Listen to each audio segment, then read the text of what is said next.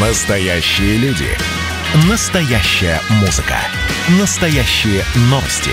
Радио «Комсомольская правда». Радио про настоящее.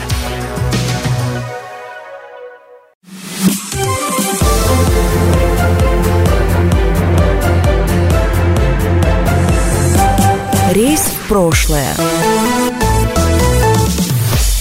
Здравствуйте, в студии Валерий Беликов. На днях, просто ради развлечения, забив в поисковике фразу «Ставропольская экзотика», я увидел предложение посмотреть на редкие виды ящериц, обратиться в турагентство за поездкой в экзотические же страны и купить билет на экскурсию в хозяйство, где промышленно выращивают улиток. Так себе выбор.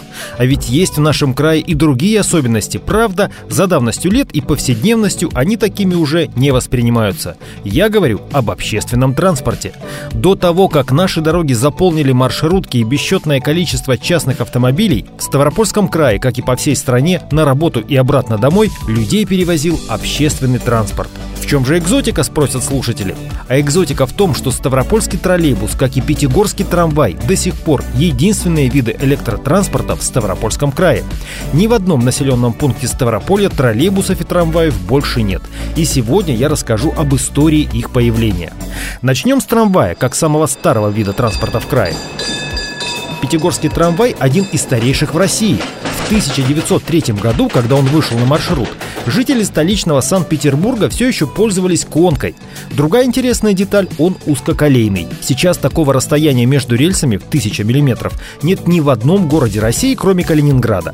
В странах бывшего СССР такая узкая колея осталась в четырех городах – Львове, Таллине, Лейпае и Виннице. Для понимания, трамвайная колея в нашей стране с давних пор строилась унифицированной по размеру с колеей железной дороги – 1524 мм метра. Кстати, трамвай в Пятигорске не только ознаменовал новую эру в пассажирских перевозках, но и принес на кавказские курорты централизованное электроснабжение.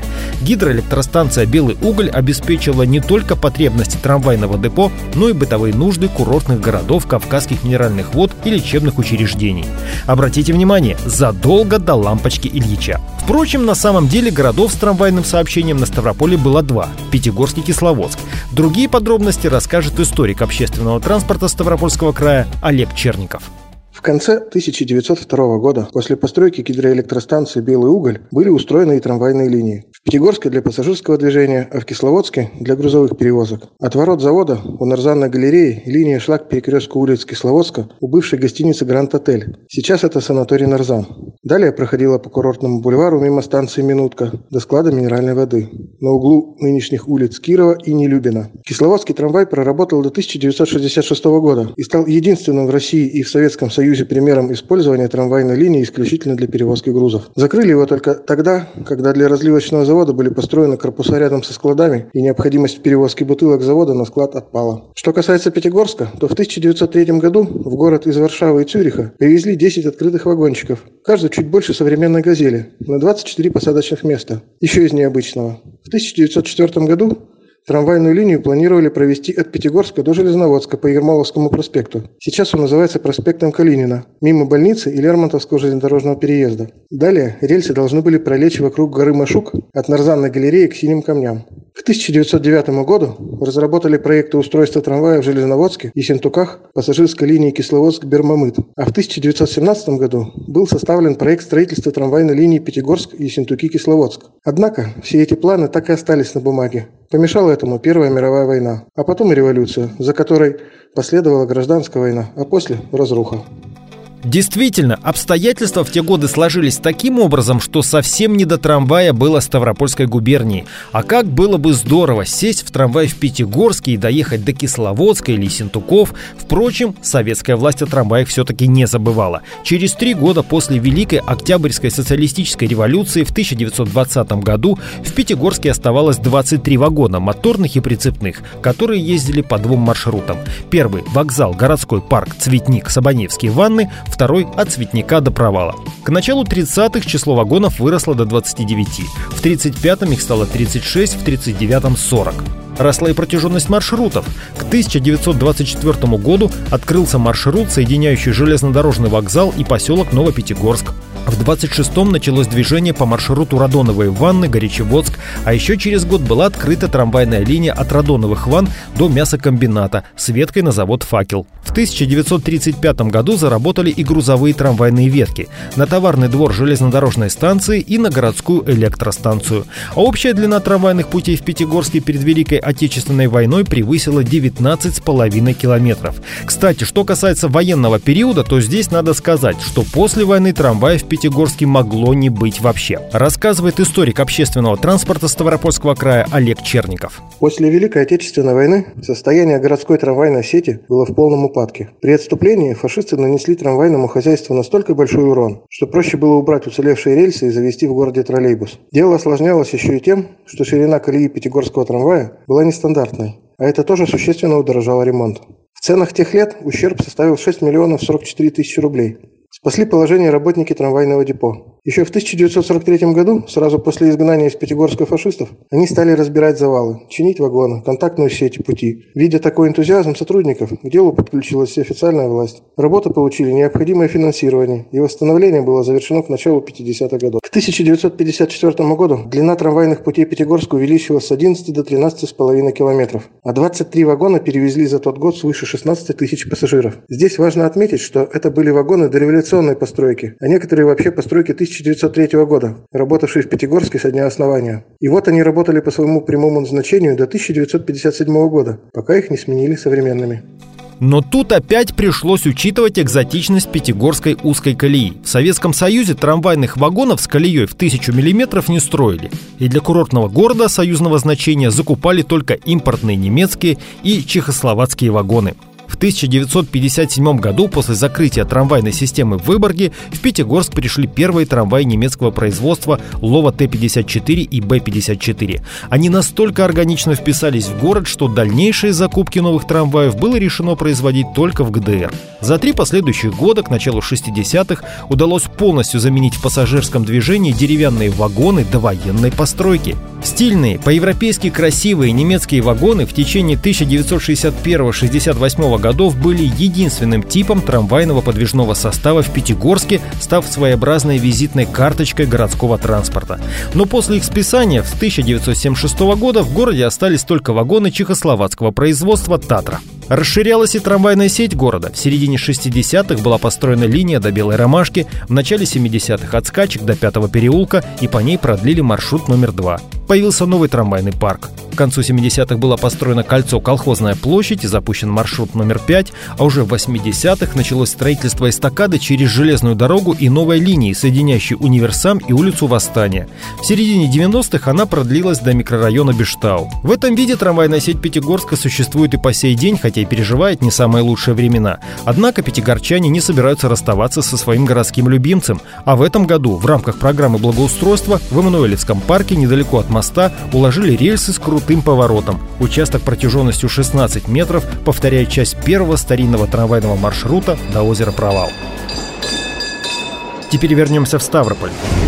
Погружаясь в историю, надо отметить, что до революции в губернском центре тоже хотели устроить трамвай. Но затея оказалась для городской казны совершенно неподъемной.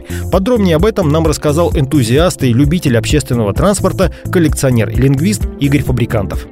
Давным-давно в нашем городе ходили многоместные конные повозки, которые возили пассажиров по трем маршрутам. Но горожанам хотелось не отставать от других мест. И еще в 1904 году местный инженер Хитаров подал в городскую думу проект обустройства электрического трамвая. Пути должны были пройти от железнодорожного вокзала по Карла Маркса до Голенева и по ней до Ленина. По Ленина рельсы должны были подняться до сегодняшнего кадетского корпуса. В Думе, как водится, долго и безрезультатно разглагольствовали, пока начавшись начавшаяся война не поставила на всем крест. Вторая попытка построить трамвай в столице Кавказа была сделана знаменитой фирмой Siemens и Гальски, той, что построила трамвай в Пятигорске. Предполагалось аж три маршрута во все значимые районы города, но история повторилась. В Думе опять сотрясали воздух, пока не началась Первая мировая. Свет в конце туннеля появился только в 1964 году с пуском троллейбуса.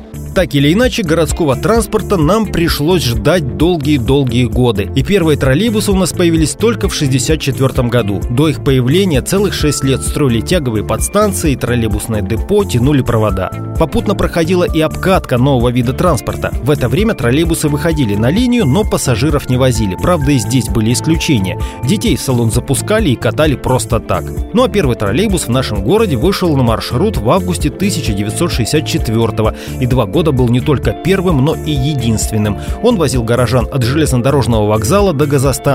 Сейчас это место нам известно как площадь 200-летия Ставрополя. Через два года в городе появился и маршрут номер два, соединивший железнодорожный вокзал и кирпичный завод. В 68-м открыли маршрут номер три, железнодорожный вокзал, партшкола. В 70-е годы маршруты номер один и два работали с 5 утра до 2 часов ночи. В часы пик интервал движения на первом маршруте составлял всего одну минуту. То есть, когда один троллейбус отходил от остановки, следующий был уже на подъезде к ней. Как раз в эти годы была организована бескондукторная система проезда в Ставропольском троллейбусе. Наши слушатели наверняка помнят те самые кассы. Синий ящичек принимал мелочь, после выкрутили ручку и отрывали нужное количество оплаченных билетов. А еще, помните, была кодовая фраза «Будьте добры, передайте за проезд». Стоил, кстати, проезд всего 5 копеек. Немного дороже, 6 копеек стоил проезд в Пятигорском трамвае. В 70-е годы 20 века Ставрополь рос в шире, ввысь, улицы становились длиннее, стали появляться новые троллейбусные маршруты. 15 марта 1973 года в северо-западный район был продлен маршрут номер 5, ранее ходивший до газостанции. В эти же годы второй и третий троллейбусные маршруты тоже расширились и стали называться «Вокзал», «45-я параллель», а шестой маршрут связал 45-ю параллель и овощебазу. Вы, наверное, обратили внимание, что мы пропустили маршрут номер 4. О нем отдельно расскажет историк общественного транспорта Ставрополя Олег Черников. В 1971-1972 годах в Ставрополе существовало целых три троллейбусных маршрута номер 4. 4, 4А и 4Б. Причем эти маршруты были направлены в разные стороны. Маршрут номер 4 начинался у кирпичного завода, это район между бывшей Стеллой и зданием Ленинской налоговой, шел по улицам Даваторцев и Ленина и заканчивался у газостанции, нынешняя площадь 200-летия. Маршрут номер 4А начинался там же, но на улице Ленина сворачивал в сторону центра. На улице Льва Толстого поворачивал налево и далее направлялся по линии маршрута номер 2 до площади Ленина. Маршрут номер 4Б также начинался у кирпичного завода, но двигался по улице Шпаковская Льва Толстого, практически полностью повторяя маршрут номер 2. 80-е годы прошлого века ознаменовались дальнейшим развитием троллейбусной сети Ставрополя. В апреле 1983 года появился седьмой маршрут, в 84-м – восьмой. Девятый маршрут вырос из маршрута 1А, когда в феврале 1985 года троллейбусы с овощебазы завернули на улицу Юности к девятой поликлинике. Тогда же построили участок линии от проспекта Карла Маркса по улицам Войтика, Старомаревское шоссе, Вокзальной и пустили по ним маршрут номер 4. Он проработал до 1980 1987 года, а позже ездил только до железнодорожного вокзала. В 1986 появился маршрут 2К, 45-я параллель кинотеатр «Родина», а в 1989 маршрут номер 10. Он ходил от Овощебазы, это район нынешней автостанции «Северная», на углу проспекта Кулакова и улицы Бруснева в юго-западный район. Причем специально для него построили контактную сеть по старой объездной через лес. Таким образом, от угла Кулакова-Ленина он не поворачивал, как все троллейбусы на Ботанику, а шел прямо до пересечения улиц Лермонтова Лермонтова и Даваторцев, где поворачивал направо, в юго-западный. Маршрут номер 10 работал на этой ветке около года. Потом его пустили по улице Ленина вместе с остальными троллейбусными маршрутами, а контактная сеть на объездной потом сиротливо висела до 1997 -го. За прошедшие 20 лет общественный транспорт в Ставропольском крае сильно изменился. Маршрутки расплодились как саранча, троллейбусных маршрутов, как и самих троллейбусов, становится все меньше. Несколько лет назад по улицам катался совсем экзотический гость, троллейбус, способный ездить вне контактной линии на аккумуляторах. Поездил, но не прижился. И пока что жители Ставрополя возят по городу чиненное бесчисленное количество раз троллейбусы, самым молодым из которых не меньше 15 лет, превращаясь тоже в своеобразную экзотику. В таком виде технику обычно отправляют на свалки, а не на маршрут. Осторожно, двери закрываются. Рейс в прошлое. Радио «Комсомольская правда». Более сотни городов вещания – и многомиллионная аудитория. Ставрополь 105 и 7 FM. Эм. Регион Кавказских минеральных вод. 88 и 8 FM. Эм. Слушаем всей страной.